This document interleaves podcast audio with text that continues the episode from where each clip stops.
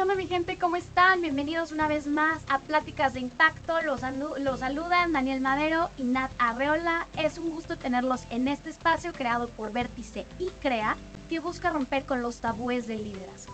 Pues el día de hoy se encuentra con nosotros Álvaro Bordoa. Él es consultor en imagen pública. Esta es una actividad que ejerce asesorando a miembros de sectores político, empresarial, de entretenimiento, en las áreas de creación y modificación de su imagen es rector del Colegio de la Imagen Pública, primera facultad de su categoría en el mundo. Es reconocido conferencista y capacitador y cuenta con colaboraciones en prensa, radio y televisión en donde ejerce su liderazgo de opinión. Es autor de los libros Imagen Cool, El Método Habla, La Biblia Godínez y El Método Paul. No, hombre, pues qué nivel de ponente tenemos aquí el día de hoy. Álvaro, mil gracias por acompañarnos. Bienvenido. Al contrario, Nat Madero, feliz de estar aquí en estas pláticas de impacto y lleno de nostalgia y buenos recuerdos de pisar estas instalaciones, estas cabinas, porque soy egresado de Anahuac. sí.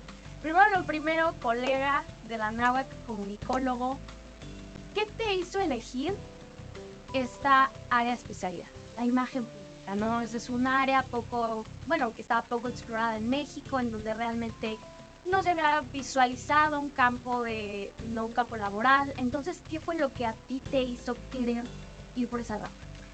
Absorción paterna y en casa, respiraba imagen pública.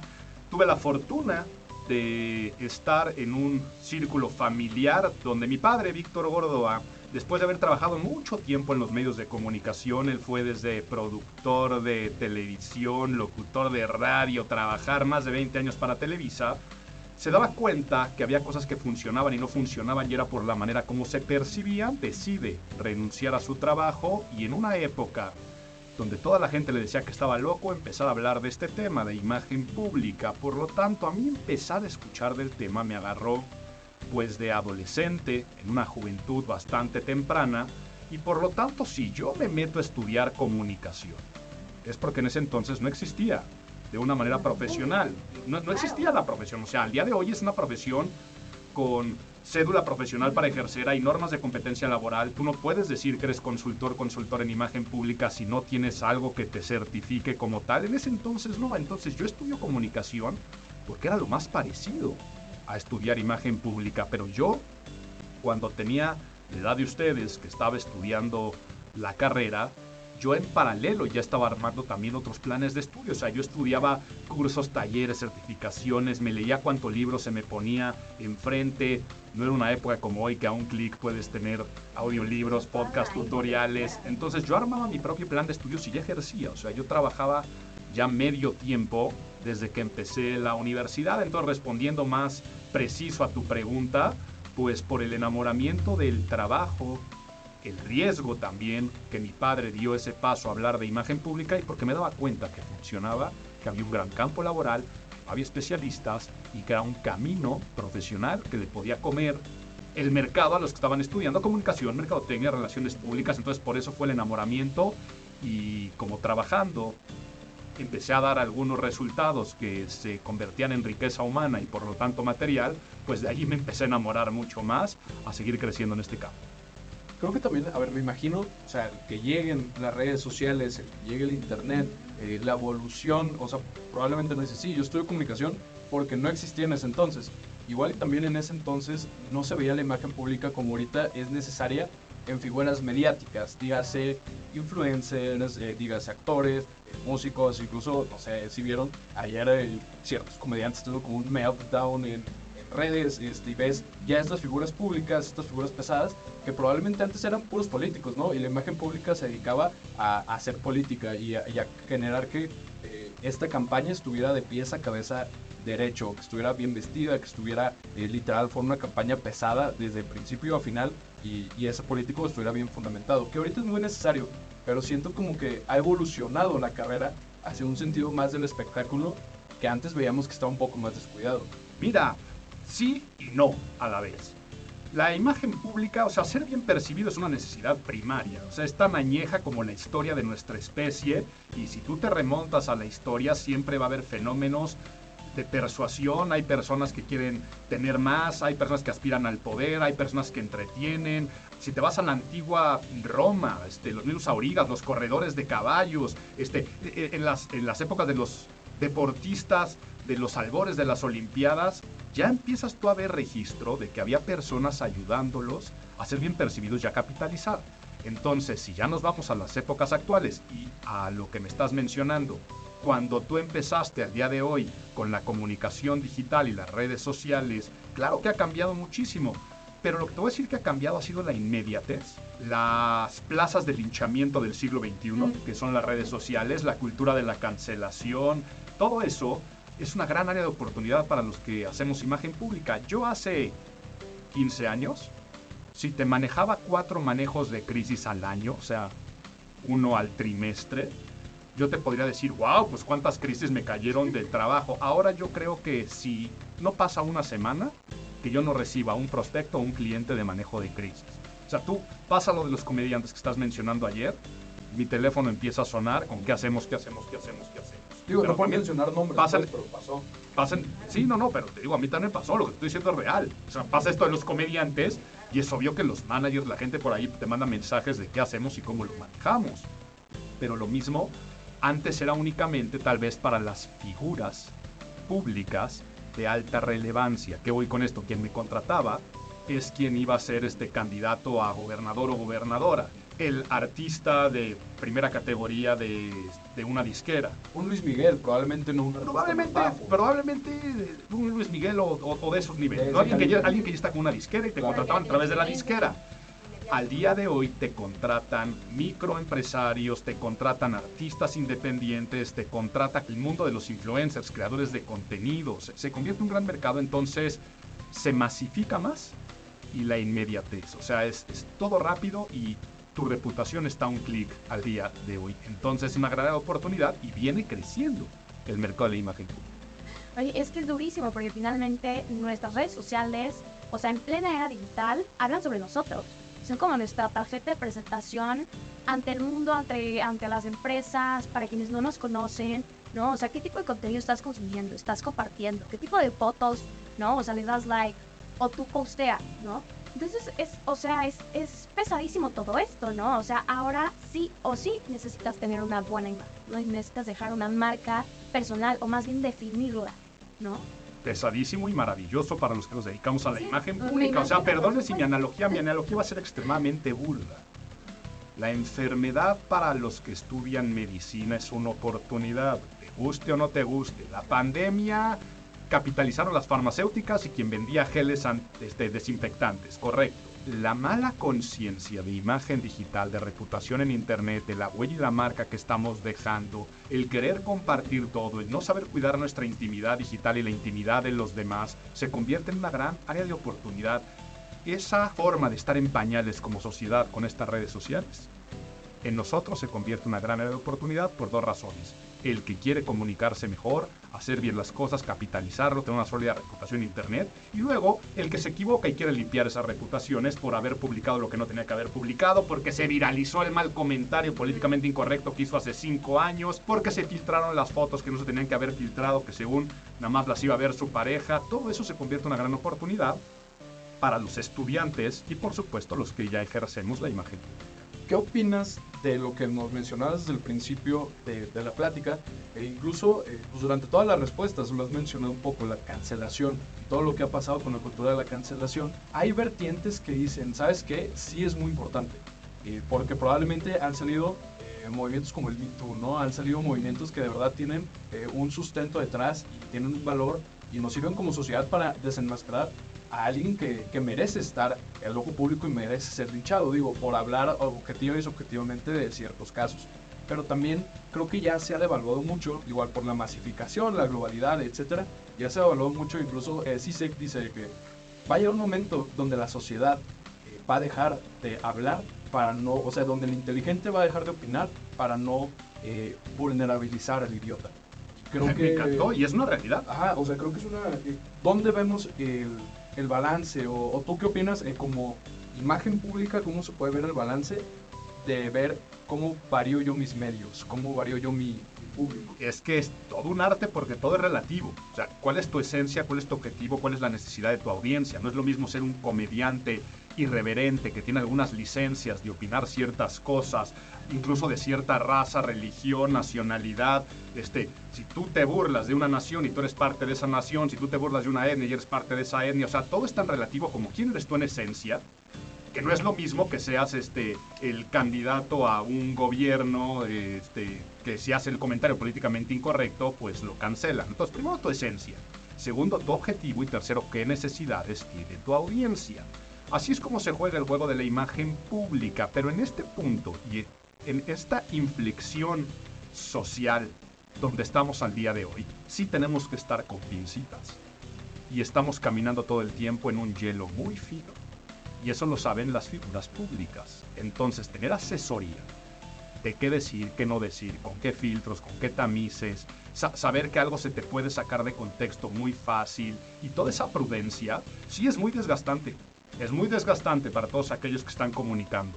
Pero reitero que para los que nos dedicamos a la imagen pública es una gran oportunidad porque la gente se quiere sentir tranquila, segura, coachada, de que lo está haciendo bien, de que no se está equivocando. Me salgo un poco del rol consultor en imagen pública y me meto a mi gran pasión, que también es la sociología y los estudios que hacemos a nivel doctoral de psicología, neurociencias en el Colegio de Imagen Pública. O sea, yo cada vez que me acerco más a estudios de cómo estamos al día de hoy, somos la sociedad más hipócrita que jamás haya existido a través de los tiempos. O sea, somos una generación, ustedes son una generación y yo soy parte de una sociedad que multigeneracional que está teniendo tales saltos, que por un lado somos socialmente responsables, cuida la ecología, todo tiene que ser un impacto, eh, pareciera que tu líder tendría que ser Greta Thunberg, pero por el otro lado, este, Kylie Jenner, los vuelos privados en avión, el derrochar champaña para las redes sociales es lo que está. Eh, sí, equidad laboral, pero eres la generación y la sociedad que hace grande a Shein o a Shane, una empresa que deja una huella de carbono impresionante. Eh, por un lado, hablas de que todo tiene que ser eh, humano y cercano, y por el otro lado eres la del troleo, el bullying, este, el shaming en redes sociales. Somos la sociedad que echó al hombre más rico del mundo y la primera empresa que supera los 500 billones de, de valor la de la marca de lujo, porque tener una bolsa, tener unos sneakers, es, es, donde encuentras la valía. Entonces es una cuestión de una hipocresía social impresionante y de complejidades y de cambios que por un lado te sale algo tan maravilloso como el Me Too. Sí, qué bueno, qué, qué, qué maravilla. Y por otro lado se puede desvirtuar. Pero por el otro lado, si no te gustan los perritos, este, te, te, van a atacar. Ahora, no estoy diciendo que tengas que maltratar al animal, no estoy hablando de maltrato animal, estoy hablando tan sencillo como lo que pasaba en otras épocas de decir, si tú comes carne, come carne y sé feliz, a mí no me gusta la carne, como ser feliz, pero no te tengo que restregar en la cara ni hablar constantemente, ni tratar de hacer una así porque tú estás mal o porque yo estoy bien, y con una cuestión de un entitlement, o sea, una falta de dar resultados, querer recibir sin antes dar, de poca paciencia, de poca tolerancia, donde siento que merezco todo, sin dar nada a cambio, y eso es el escenario perfecto, el pantano perfecto para que se siembre la discordia y los problemas de imagen y por lo tanto se germine la riqueza para los que estudiamos imagen pública. Pero, o sea, justo esto me remite un poco a búsqueda de identidad, ¿no? Porque cuando tú estás construyendo tu imagen, pues precisamente buscas encajar en algún tipo de sector. Entonces, o sea, ¿dónde debo encontrarme a mí misma si por un lado me dicen, no, es que debes buscar ser más auténtica y aquí están bien real e Instagram, ¿no? Que deben hacer momentos, o sea, el momento, en el momento, en el presente, ¿no? O completamente aspiracional, ¿no? Y enseñar todos estos lujos y viajes, ¿no? Pero es que Be Real finalmente es aspiracional. Finalmente es una cuestión de también buscar engagement y es una cuestión de do it for the Insta. O sea, no están viviendo para, para ustedes, no estamos viviendo para nosotros y estamos viviendo para agradar supuestamente a alguien más y pensamos que el reconocimiento está en una palomita azul o en cuántos corazoncitos recibiste en la última publicación y tú le preguntabas a alguien hace 20 años, que tuviera 14 años, que quiere ser de grande, y la respuesta iban a ser profesiones que hacían influencia de verdad, o sea, iban a estar... Eh, los médicos iban a estar, este, sí, veterinario, también salía el artista, por supuesto, y también salían cuántas otras profesiones, y quiera ver, hoy encuestas realizadas por lo que tiene que ver en profesiones a futuro que hacemos en el Colegio de Imagen Pública, arriba de un 87% la respuesta es influencer, creador de contenidos. Y puede ser que te diga gamer, como el que simplemente te diga TikTok. Eh, ¿Y por qué lo quieren? Porque piensan en tener el spotlight, el reflector sobre ellos. Piensan que el ser exitoso o exitosa es que en la calle te volteen a ver y que digan, mira, ahí está fulanito, menganita, el que, que hace el que hace los bailecitos o lo que pueda llegar a ser, sin darse cuenta que hasta en esas profesiones el contenido es el rey. O sea, finalmente es lo que tú estás aportando, lo que estás dando. y, por eso los que lo hacen muy bien es porque hay algo de valor detrás. Entonces, vaya, sumamente interesante, pero regresando al punto de la imagen pública, la necesidad de que te perciban bien, de gustar, de esa aceptación, de ese reconocimiento, sin violar el fondo, la esencia, es donde nosotros entramos, porque por eso se estudia tanto tema de, psicología. Eh, por eso hay eh, especializaciones en imagen interna y autopercepción. Por eso yo, nunca lo digo en currículum, pero yo además soy terapeuta cognitivo conductual. O sea, porque trabajas con personas finalmente, aunque trabajamos también con instituciones. Y yo he hecho la imagen de un refresco o de una tarjeta de crédito. Cuando trabajas con personas hay un reconocimiento de un ser, pero que finalmente tiene que tener un parecer ya que si tú eres pero no pareces, pues no te contratan, no votan por ti, este, eh, no, no invierten a lo que tú haces. Entonces poner en balance lo que eres con lo que pareces es un gran reto y por eso hay que estudiar. Quiero hablar de esta dualidad y esta dualidad la, digo, la mencionas eh, también desde la respuesta pasada que nos decía, sabes que me voy a empezar a meter un poco más cuestiones sociológicas y este, nos dices, ¿no? ¿Sabes qué? Es en la división entre, entre el ser, que quiero ser, este, y lo que de verdad soy, ¿no? Lo que le, planteo a, los medios y lo que de verdad soy. Eh, igual nos decía, ¿sabes qué? Yo quiero ser esa persona que sí, que ahorita está muy de moda, ¿no? Criticar a todo el fast fashion, todo esto, pero si tienes la aplicación de Shein y a cada semana pides la coleccionada que salió pues cada semana y sabes que niños que están ganando un centavo de dólar están haciendo ese tipo de ropas. Se me viene muy a la cabeza eh, por, por ejemplo, digo, metiéndonos ya a cuestiones sociológicas, metiéndonos ya a cuestiones de cómo se está armando el pensamiento de la persona, con lo que criticaba Freud, a lo que criticaba Marx, ¿no? Este, de literal somos el ello eh, y el, superior que forman el yo, ¿no? Eh, quién soy, quién quiero ser, y forman el yo, y decían, es que el yo es una mentira. Este, y, o sea, quisiera saber eso, si, si nosotros somos una mentira, lo que o sea, lo que queremos ser, lo que queremos eh, plasmar ante los medios es una mentira porque tampoco debe servir como mucho vestirme yo como soy y presentarme a los medios, ¿no? Porque probablemente es mejor tener un personaje. Si atacan, atacan al personaje, no me atacan a mí. Pero si el personaje está siendo un hipócrita, como decías, eh, si yo estoy subiendo eh, tres fotos al día haciendo ejercicio y me la vivo comiendo McDonald's, hay una convergente que no entra. Y, y el público lo nota. Y en el momento que se vaya a saber, ahí es donde entra la imagen pública. ¿Trabaja bajo esta mentira o convierte? Es que no quiero decir una mentira porque mentira es una palabra te estoy, estoy entendiendo claramente, te estoy entendiendo claramente y, muchas veces a mí me lo dicen, ¿no? Que, que si la imagen pública a veces es hipócrita porque por un lado eh, eres la figura pública y por el otro lado la persona privada y, no es que exista una vida privada y pública, eh, la vida real y la vida digital o lo que es en redes, sino que finalmente existe ese ser. Y te pusiste hace un rato eh, psicoanalítico en las teorías del ello, el yo y el super yo, y esta batalla de que el yo finalmente es la mediación y la negociación entre tus ideales, aspiraciones y tus instintos. Y entonces llegas a esa convergencia de, del self, ¿no? Si, si lo digo en inglés, lo, de, lo del yo, y que Freud tal cual le llamó ego, y que al día de hoy se piensa que el ego es malo, ¿no? Al día de hoy somos la, la sociedad de los vicios del ego, que son el, egoísmo, la egolatría y el egocentrismo. Pero no, no es que sea una mentira ese ego o ese ser, ese self, sino se trata de roles, ¿ok? Y hay que entenderlo claramente. Yo hoy estoy en el rol Álvaro Gordoa, consultor en imagen pública, rector del Colegio de Imagen Pública, invitado a este podcast de la Universidad Anáhuac. Es el rol que estoy jugando el día de hoy. Pero el fin de semana tuve una parrillada con mis mejores amigos.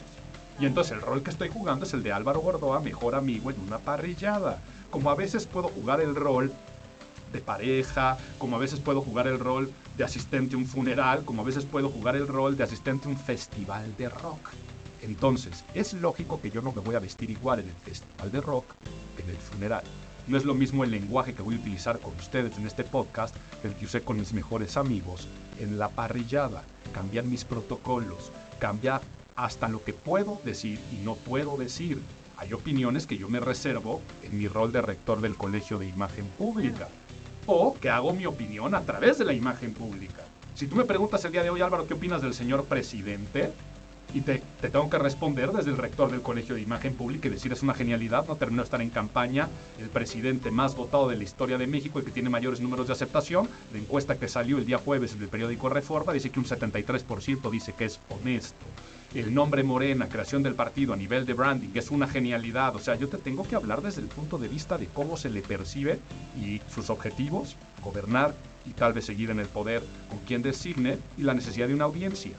Ahora, seguramente si me agarras en un rol diferente, mi opinión va a ser diferente, pero no la voy a decir mi medio de comunicación en un foro porque no le están preguntando al empresario, al ciudadano, le están preguntando al consultor de imagen pública. Entonces, Álvaro, ¿eres un hipócrita y estás mintiendo con tus opiniones? No, es la prudencia de los roles. Entonces, no es que nos pongamos una máscara falsa, te pones una máscara de tu propio ser y esa máscara es a través vestuario, tu comportamiento, tus opiniones, tus roles, lo que, lo que publicas, lo que no publicas. Entonces, yo tengo redes sociales, sí.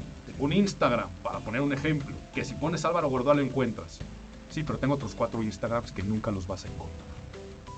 Y entonces, sé quién está en una red social abierta, sé cuál está en privada, me cuido muchísimo con lo que publico en otras redes. Y es lógico. Tú te metes a mi red social y no verás Tú no sabes si estoy casado, si tengo hijos, si tengo hijas, si estoy en... No te, no te enteras. ¿Por qué? Porque es algo que tal vez no comparto en ese rol. En otra red social, tal vez si ves una foto de un índole más social con amigos y con todo ello. ¿Por qué? Porque me gusta cuidar alguna intimidad digital y en ese rol digo, es irrelevante subir una foto con mis amigos en una parrilla. Oye Álvaro, pero es que a gente le podría gustar conocer otro... Sí, sí, sí, a mis amigos tenemos un profe en comunicación, o sea, especializado en, en mercadotecnia, ¿no? Que siempre nos dice que, o sea, constantemente, aunque no estemos buscándolo conscientemente, estamos vendiendo. O nos estamos vendiendo a tema. Y que todo, absolutamente todo sobre nosotros, nuestro lenguaje corporal, nuestra forma de hablar, nuestra ropa, comunica. Entonces, esto que tú dices sobre los roles, pues tiene que ver con eso, ¿no? O sea, yo si estoy en la conciencia de que absolutamente todo lo que yo hago comunica y vende o me vende mi imagen, ¿no? O sea, tengo que estar eh, consciente de que tengo que actuar dependiendo de la situación y el público al que yo me estoy dirigiendo. Totalmente de acuerdo con tu profesor. La vida es una venta constante, llena de compradores insatisfechos, donde tienes que hacer la venta de tu vida. Te vendes a ti para después vender cualquier cosa. Pues claro que sí, todo vende. Y si tú te lees cualquier libro de ventas, te van a hablar de estrategia de venta. Entonces también hay estrategias de cómo estimular a tus audiencias para que te perciban de forma coherente, te identifiquen de una forma que ayude a lograr tus objetivos y que con el tiempo logres el mayor patrimonio que una persona puede tener, o institución también, que es su reputación. Y a eso nos dedicamos. A cuidar, crear, cambiar la reputación que se tiene de algo de alguien, entendiendo que la reputación es una imagen sostenida ¿cómo podría yo encontrar? O sea, en un mundo digital en donde constantemente me están vendiendo y en donde constantemente los están bombardeando con todas estas imágenes, ideas, ¿no? O sea, comportamientos diferentes, ¿cómo podría yo encontrar mi verdadera pasión, vocación y misión? Porque, yo puedo estar muy segura de que, ah, yo quiero construir una imagen de esta manera, esto es lo que yo soy. Pero, o sea, ¿de qué manera influencian todas estas otras imágenes o ventas, si lo voy a llamar así, a mi venta o mi marca? Nunca vas a poder vender algo de lo que no estás convencido, convencida. Entonces, lo, lo primero que tienes que saber es que lo que estás haciendo lo haces con convicción y aunque suene a cliché, con felicidad. Si en algún momento no estás convencido de que estás emprendiendo un negocio, que te quieres dedicar a la comunicación, a la locución, cualquiera de los sueños que tengan ustedes, si no les convence ese sueño y no les hace feliz en presente, eh, nunca lo van a encontrar en futuro, porque mucha gente lo que piensa es que el éxito es cuando yo tenga, cuando yo haga. Y ven el éxito a futuro y nunca piensa en el éxito a presente. eso de despertarte. Yo todos los días tengo un ritual, hay gente que medita, hay gente que hace yoga, hay gente que practica temas espirituales. Yo no, yo me, despierto y respondo a dos preguntas. La primera, ¿eres feliz? Si respondo que no cuando me llega a pasar, me lleva la pregunta, ¿y qué tengo que hacer para que mañana al despertar me diga que sí soy feliz? Y a veces me ha pasado que salgo de la profesión lo que estoy haciendo. Es que ya no me está gustando esto que estoy haciendo en la chamba. Y entonces yo eso, ¿cómo le encuentro la pasión y la convicción? O mejor lo dejo. ¿Y qué crees? Nunca me ha pasado encontrar la convicción y la pasión. Cuando digo no me está haciendo feliz, siempre mi decisión ha sido dejarlo. Afortunadamente la gran mayoría de los días puedo despertar y decir soy feliz y responder que sí. Y no, estar y no por cliché. Sí, claro, claro, claro. No se vale los estar. días, no, no. por eso, no todos los días. Y que esto no es una cliché. Me ha llegado a pasar cosas de. ¿Eres feliz? No. Pues porque se acaba de morir de manera trágica un primo y me, me ha pasado. ¿Eres feliz? No. ¿Por qué? Porque me peleé con mi pareja. Pero tal vez lo que dices es. ¿Y qué tengo que hacer para que el día de mañana trate de acercarme y decir que soy feliz? Pues pídele perdón a tu pareja y arregla las cosas. ¿Ok? Arregla la situación. Ahora, ¿qué me pasado durante la pandemia? ¿Qué puedo hacer el día de mañana para responder que sí? Pues un trabajo de diálogo interno y cómo tratar de encontrar una sensación de que es algo que va a pasar. ¿Ok? Para poner un ejemplo. Entonces, ¿eres feliz? No. ¿Por qué? Pues porque sigo en duelo porque se murió mi primo. Hasta que llega un momento donde dices, ¿eres feliz? Sí, porque la vida de mi primo ahora la celebro con un buen recuerdo. Tal vez hay un momento que ni siquiera se me pasaba ya por la cabeza que el primo mío murió de manera trágica. Entonces, eh, se vale estar estresado, se vale estar... No quiero que suene a podcast motivacional de despiértate y que tu convicción y la pasión de lo que te hace feliz. No, todos tenemos retos, todos tenemos problemas, todos tenemos broncas, pero la cuestión es que yo me topo con mucha gente que no, no, no cree que es, sino que dice cuando yo sea, cuando yo tenga. Eh, el famoso fake it till you make it, soy un enamorado, pero más de fingirlo, de creer que ya somos. O sea, si hablo de mis redes sociales, cuando existe YouTube, yo veo que se empiezan a viralizar los primeros videos. Esto está padrísimo. Lo veo como una democratización de la televisión, que ahora todos podríamos generar contenidos. No existía la palabra influencer, no existía la palabra eh, bloggers, no existía la palabra nada de eso. Pero yo vi una plataforma de creación de contenidos. Y entonces abrí un canal de YouTube. Hola, ¿qué tal? Te saluda Álvaro Gordoa y hoy te voy a hablar acerca de la puntualidad. ¿Y qué pasaba? Que lo subía y decía, esto está padrísimo, esto está increíble, lo vieron seis personas. Pero dije, ¿alguien lo vio? Wow, está increíble, me salió increíble, está padrísimo. Y luego, constancia y paciencia. Dije, todos los miércoles a partir de hoy voy a subir un video. 17, ya va para 17 casi años después, no ha pasado un solo miércoles que no subo un video. Si tú me preguntas, ¿cuántos lo vieron el último video que subiste del miércoles pasado? Te voy a decir, no tengo ni idea. No tengo ni idea. ¿Por qué? Porque si yo lo hubiera hecho de, al día de hoy yo veo que abren el canal de YouTube por cuando yo monetice, cuando yo tenga cierto número de followers, cuando la métrica digo algo, ahí es cuando voy a hacer. Y si tú vives así, nunca vas a llegar a ser porque no estás siendo feliz y no te lo estás creyendo desde el principio. El resto es una consecuencia. Ahora no se confundan.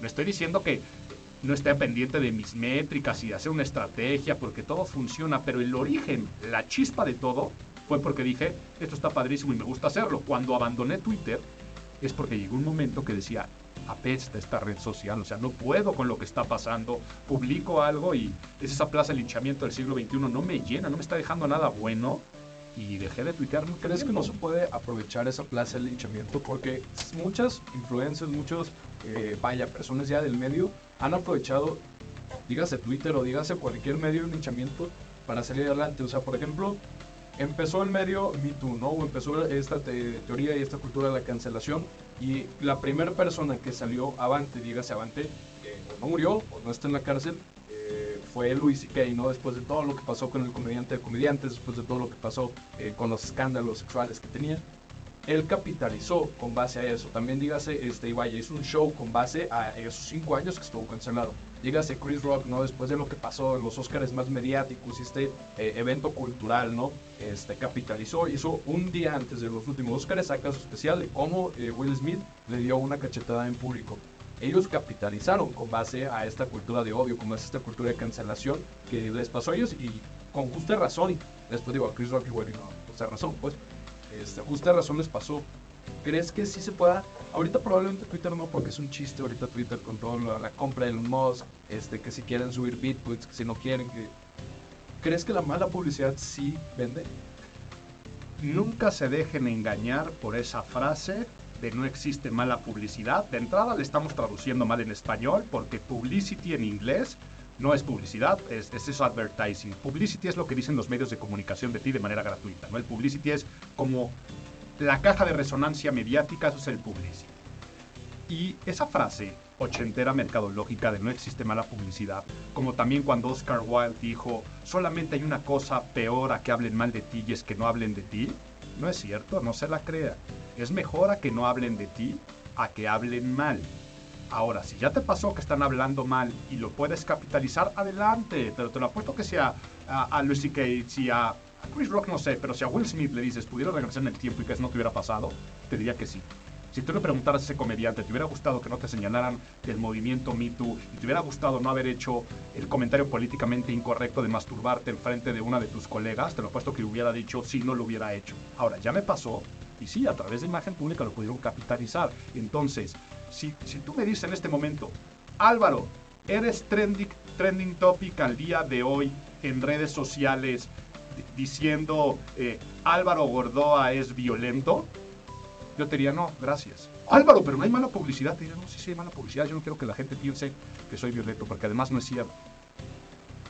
Oye, Álvaro, pero hay cosas que son ciertas y no te gustaría que la gente supiera. Sí, claro. Y por lo tanto procuro tener prudencia y mesura, porque todos los seres humanos tenemos cosas de las cuales no nos gusta alardear. Entonces, no es cierto. Eh, sí existe el mal publicity. Es mejor que no hablen de ti a que hablen mal de ti. La gran mayoría de los clientes que tengo se acercan porque tienen problemas de imagen, es lógico. Cuando vas al médico, cuando estás enfermo. Entonces, y se acercan y no hay uno que me diga, ay, es que afortunadamente soy muy conocido por esta estupidez que cometí en mi vida. O, Álvaro, eh, quiero ser gobernante, eh, pero sabes que en mi estado el apellido y por la noticia de hace 10 años y por el partido que yo representaba, la gente no me quiere. Qué padre que se hable eso de mí, ¿verdad? No, si se acercan conmigo es por decir cómo le hago para salir de esta bronca. Ahora, que se puede utilizar ofreciendo una disculpa, vínculos emocionales de lo malo pasando a lo bueno, creando todo un storytelling y que hasta puedas escribir un libro y capitalizarlo, qué bueno. Pero mejor que no te hubiera pasado eso. ¿Cómo capitalizas el antagonista? Híjole, te- te- te- tendríamos que meternos a clases de persuasión y propaganda y Porque piensas en Batman y no piensas en Robin, en el segundo bueno. Piensas en el Joker, en el Guasón, ¿no? O sea, el antagonista depende. sí, De claro. cuentas, tu, tu persona va a vender. Este, Si hago mal algo, igual y, y tu juego se probable. Si les vuelves a preguntar, obviamente no lo quisieran hacer. Pero no dices, ya lo hicieron. Este, con base a- a- al publicity, el cambiar, este, pedir disculpas, todo eso, pero aceptas tu historia, o sea, aceptas, yo soy el malo de esta historia. Pues que no te queda de otra, ¿no? O sea, a ver, si ya ahí está la evidencia, las fotos, la, o sea, lo que sea que tú tengas, o no te queda de otra más que aceptarlo, pues ahí está la evidencia, ¿no? Aquí la cosa es tú qué puedes hacer para, o sea, limpiar tu imagen de eso, ¿no? O sea, realmente puedes recuperar como tu buena. Mira, la, la pala- la palabra recuperar no, no puedes recuperar, puedes reposicionar porque la reputación será diferente, o sea, se va a quedar esa historia en tu expediente. Eh, es como si tú chocas un automóvil, el automóvil ya se chocó, o sea, lo puedes reparar, pero no vas a estar en, igualito que como estaba antes, porque ya sucedió el choque. Pasa lo mismo con la imagen pública, entonces, lo que puedes es reposicionar y como mencionas igual, a través de, de hasta capitalizarlo, eh, se pueden crear muchas estrategias, pero es mucho mejor crear las cosas bien desde el inicio, vacunarte, tener, o sea, vacunarte temas reputacionales. Sí, vaya, no. no, no, así, sí, En no, el otro sentido también le recomiendo mucho vacunarse. Eh, es mucho más fácil y hasta menos costoso hacer bien las cosas desde un principio que reconstruir. O sea, ahora qué bueno para mí. O sea, cuando- si fuera fácil, o sea, siempre te tomará más tiempo y será más difícil reconstruir una imagen haber hecho bien las cosas desde el principio. Ahora, como es difícil, no es fácil y se lleva más tiempo, pues para mí es una gran área de oportunidad y de negocio. O sea, no, me estoy quejando al respecto. Pero sí tendría que haber mucho más cultura de hacer las cosas bien desde el origen en temas de imagen. Nunca has armado una mala imagen pública. O sea, no quiero, quiero volver al tema del antagonista. Yo no quiero limpiar mi imagen pública. Yo quiero ser el malo. Digas, ya hay muchas personas así. Dígase, eh, Donald Trump. Sí, este, sí, sí, sí, sí. Y, y sí, entiendo lo que vas y perdón que te estoy quitando la palabra. Quiero puntualizar que no es que haya creado una mala imagen pública, he creado una Ah, buena sí. imagen pública a De través de un personaje con una esencia claramente definida que satisface una necesidad de una audiencia. Entonces, a veces cuando creas temas de oposición, finalmente es un antagonista. Me ha tocado crear ah, eh, imagen para personas del entretenimiento, del deporte, que, que los amas de tanto odiarlos. Eh, claro. Entonces, es una, es- pero es una buena imagen. Una vez me tocó un- con un entrenador de fútbol, eh, donde a través de, de esas polémicas que vivía constantemente, se crea un personaje, persona y personaje, con cierto objetivo y necesidad de la audiencia, y donde la gente se ríe a veces de la desfachatez que puede haber. ah, ¿Puedes soltar nombres? de- no, no, no, porque hay cantas de confidencialidad. Cuando Ok, digas que digo no, un nombre, Nos van a linchar. no, cuando tú ves que yo digo un nombre, cuando tú ves que yo digo un nombre es porque tengo permiso de Ah, mencionarlo sí, por por parte del cliente. Pero a mí me ha tocado crear, para salirme del contexto mexicano, un partido político desde cero. Y la imagen de un agente político antagónico, como dices, una persona muy dura, muy fuerte, eh, y que termina siendo presidente de su país. ¿ok? Entonces, me ha tocado estar en ese caso, pero no sería una mala imagen, sino es una buena imagen. Y que las cosas criticables de ese personaje es una fortaleza. O sea, cuando alguien dijera, vaya, me ha tocado, ya que, ya que me estoy metiendo en temas centroamericanos, una vez manejé una campaña política de alguien que era pastor evangelista y sabíamos que la principal crítica iba a ser que religión y, y gobierno tienen que estar separados, ¿no? Finalmente país, país laico. Entonces sabíamos que lo iban a atacar por esa parte de cómo es posible que quiera gobernar alguien que a su vez tiene una iglesia cristiana, que además también hay escándalos en torno a las mismas. Pues todo eso lo convertimos y lo posicionamos como el hombre de fe. Y entonces, sí, pero es que tú eres pastor religioso. Y la respuesta era, porque soy pastor religioso, yo soy una persona de bien y sí le tengo fe a el municipio donde fuera. No le daban la mínima probabilidad de ganar y terminó ganando. Entonces, es una especie de antagonista el personaje que tú dices. Es un antagonista finalmente, o sea, no es el protagonista normal de la política de esa nación y lo que tenía que pasar. Y ese antagonista terminó ganando. Y así lo ha hecho con muchos casos en la política, en el sector del entretenimiento, en el sector empresarial. Vaya, ¿cuántos productos, cuántas empresas a través de la tan sobada palabra disrupción me ha tocado hacer, ¿no? Entonces, eh, pero eso es parte de una estrategia de un plan maestro de imagen pública. Álvaro, ya que hablamos sobre todo esto, tú, en una palabra, ¿cómo definirías liderazgo? En una palabra, Logros. logros. O sea, finalmente el liderazgo es una construcción, ¿no? O sea, es un proceso, más bien. llegar al objetivo que te estás planteando.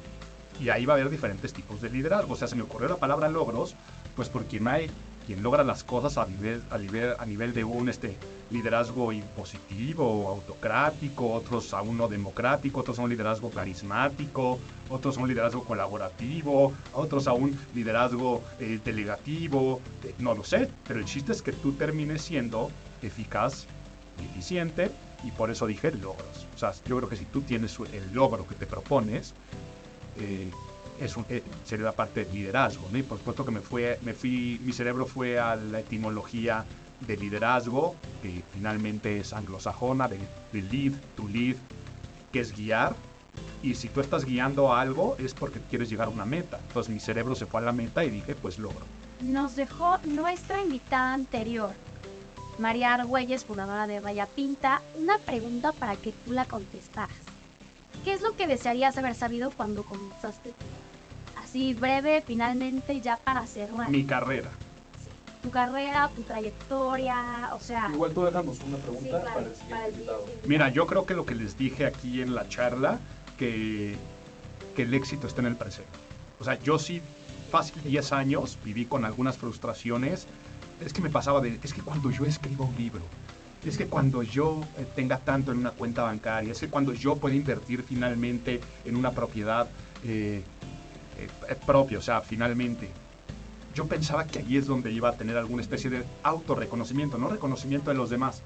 Pero ¿qué pasaba? Que pues, sí, publiqué mi primer libro, se sintió muy bonito y dije, ¿y ahora qué? Y ya voy por el quinto, ¿no? Este, después de que dices, ok, ya eh, la cuenta bancaria tengo lo que yo pensaba que era el dinero que necesitaba para vivir con tranquilidad. Sí, la realidad es que cuando tienes 10 quieres 11, cuando quieres 11 quieres 12, o al contrario, vas a querer 22 porque es exponencial. Entonces, hasta que a mí me cayó un 20 de que el éxito esté en el presente y disfrutar lo que estás haciendo y dejar lo que no disfrutas, eso me hubiera encantado saberlo desde que empecé mi carrera. ¿Y saben por qué? Porque ahora que estaba pasando, paseando por la agua, lo que más se me pasaba por la cabeza es cómo me hubiera gustado aprovechar más el presente de la carrera, porque cuando yo estaba en la carrera ya estaba trabajando y estaba acelerado con ser, ser, ser, tener, tener, tener, tener, y no con lo que era en ese momento. Ahora no me quejo, porque tal vez haber tenido esa revolución mental y de pensar en el futuro es lo que me lleva al día de hoy a gozar el presente. Pero sí me hubiera gustado, yo los veía en la cafetería, los veía en las platillas, los veía estudiando, los veía, los veo ustedes y decía, ya eres don Fregón o doña Fregona, eso es lo que me hubiera gustado que me dijeran. ¿Qué pregunta le dejarías al siguiente invitado para que nos responda? abierto, o sea, el siguiente invitado yo no sé a qué se va a Sí, dedicar. no, no tienes idea. es- es el objetivo, ¿no? Eh, O de sea, Ajá. estas preguntas como acommodativas. Ok, perfecto. ¿Qué es para ti y cómo describes el éxito? ¿Cuándo te das cuenta que llegaste a eso que le llamamos éxito? Álvaro, pues muchísimas gracias por acompañarnos el día de hoy. Qué súper programa tuvimos. Esto fue Pláticas de Impacto. Una vez más, nos despedimos desde la Universidad de Anáhuac. No se pierdan el programa de la próxima semana con nuestro invitado Rubén Ocampo, comandante de los equipos A320 en Volaris. Recuerden seguirnos en Instagram como vértice-anáhuac y crea Anáhuac. Hasta la próxima.